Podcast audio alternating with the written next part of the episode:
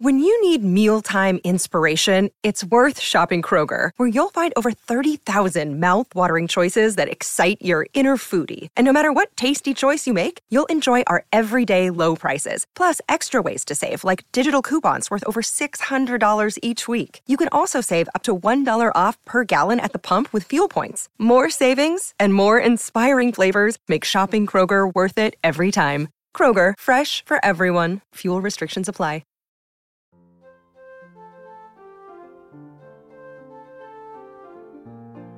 Get the little ones, sit back, relax, and listen to the Mutual Audio Network.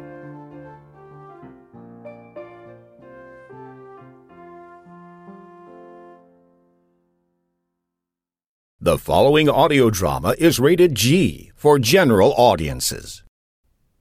Chapter 10 By the time that Jeremy returned to the Brannigan home on Beechnut Street, his comics were already back in his room. The surprise showed on his face, and he might have been even slightly impressed, if only for a moment. He looked at his little sister, who seemed to be waiting for something. Where's the rest of it? he said at last. Abigail sighed.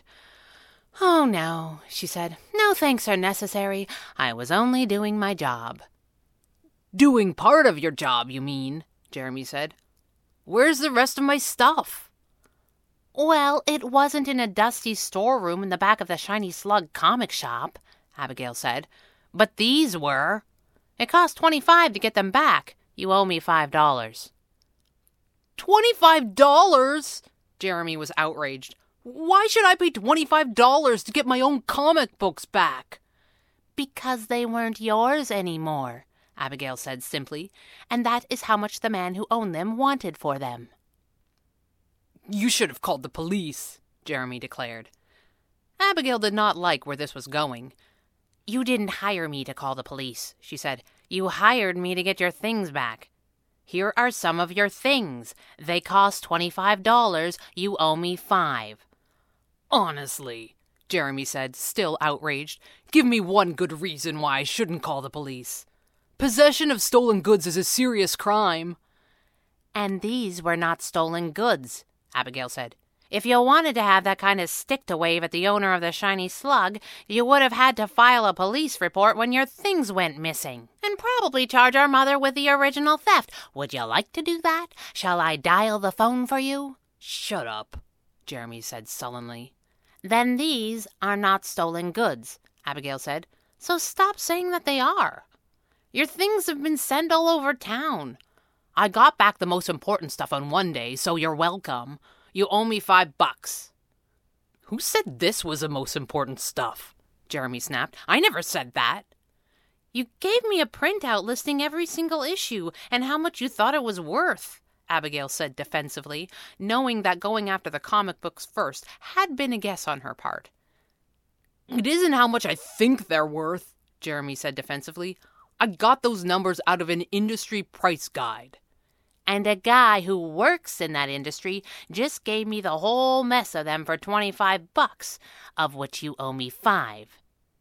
Abigail was starting to get angry now, and she fought to keep from seeing red and saying things that would not help her deal with this particularly troublesome client. He probably just gave them back to get rid of you because you're such a pain, Jeremy said, pouting. If that's true, then I just saved you some very valuable property with my winning personality, Abigail said crossly. So you're welcome, and where's my five bucks? There was a small pause. Jeremy eyed the boxes suspiciously. I should probably go through them, he said. The guy probably kept the most valuable ones. Whatever, Abigail said, rolling her eyes. She did not feel like telling Jeremy that his entire collection had been destined for the two for a dollar bins in the basement, and her best chance of getting her client calmed down was allowing him to think that his collection was immensely valuable. Abigail realized that it was also helpful to think of him as her client, not her brother. He wasn't much of a brother, but a client was a client, as long as they didn't stiffer for five bucks. Jeremy was quiet for a moment. How come the boxes look so bad? he asked. Abigail shrugged. They didn't look all that pretty when we found them, she said, and they looked a little worse after we pulled them across town in Timothy's wagon. His wagon? Jeremy frowned. Yeah, Abigail grinned. He still has his old wagon. He went home to get it. I guess all boys keep things they don't need for no reason. It says Timmy G on it, where he wrote it when he was like five or something. Ah, I made fun of him the entire way home for that. The client shook his head, and Abigail ignored him. No, seriously, she said. Do you know how hard it is to pull a wagon behind a bike in traffic when your throat is dry from teasing someone for an hour about being little Timmy G and his magic red wagon? It's hard work. I'm exhausted. Give me my five bucks. Jeremy didn't say anything. He lifted the lid to one of the long boxes and flipped through the comics inside. Abigail was pleased to note that he did not appear to be doing an inventory. I'm surprised you found these, he said at last. Abigail blinked in astonishment at how close that felt to a compliment. Neither of them said anything for a moment or two. What did Mom say when you brought them in? He asked at last. Oh, no, Abigail shook her head. She was not home yet, and as far as I am aware, she does not know these things are back in their house. That is your problem, not mine. Oh, come on, Jeremy protested. That is a service which I do not supply, Abigail said. And if you don't want this entire operation to get shut down before I get to start the search for the rest of your whatever, I recommend you keep your trap shut about this until after the job is done. The client looked disgusted, but he didn't seem to be able to do anything about it, so he just nodded. But you can't just assume that anything on the list is more important than anything else, he insisted. Everything is important. And you need to understand that even if everything is really just as important as everything else, I can't do everything at the exact same time unless they all happen to be in the same room, which they aren't. That's impossible, even for me. Jeremy snorted and did not say anything.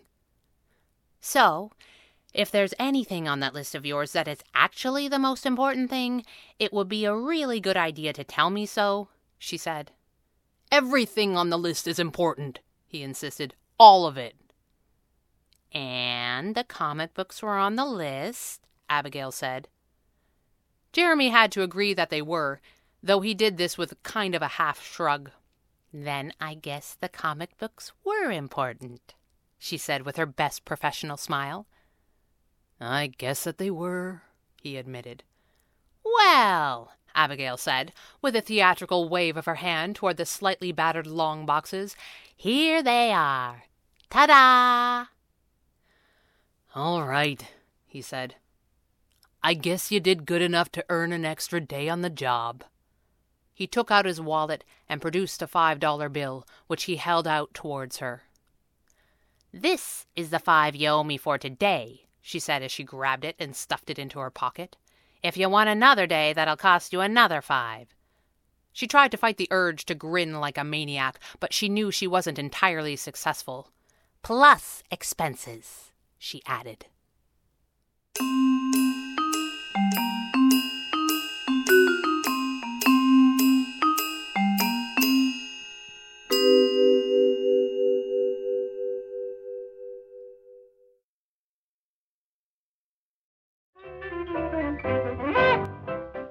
Hiya, kids. This is Stinky the Elf, coming to yous from the North Pole.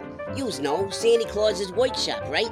Well, I've been asked to convey a special message to yous that my boss, Santa Claus, that's right, the jolly old fat guy in the red suit, wants to hear from all the little boys and girls out there. Here's an opportunity to tell him your Christmas list and any other special holiday message you got. And on Fridays, starting the day after Thanksgiving, my boss will read your message out loud on a new podcast called Santa's Inbox, exclusively on the Mutual Network. He'll mention your first name only, plus the town you're from, and then read your email out loud so everybody can hear it. Ain't that exciting? Yeah, Sandy told me that he used to read letters from kids on the radio back in the day, but I told him I'm only 300 years old. I can't remember that far back. okay, what else? Oh, yeah, this offer is open to anybody kids, grown ups, the young at heart, anybody who wants to send a special message or a dedication to anybody else. So's, anyways, start sending Santa Claus your emails now to santas.xmas.inbox at gmail.com. That's S A N T A S dot X M A S dot I N B O X at gmail.com. Kids, please ask your folks to send your email for you.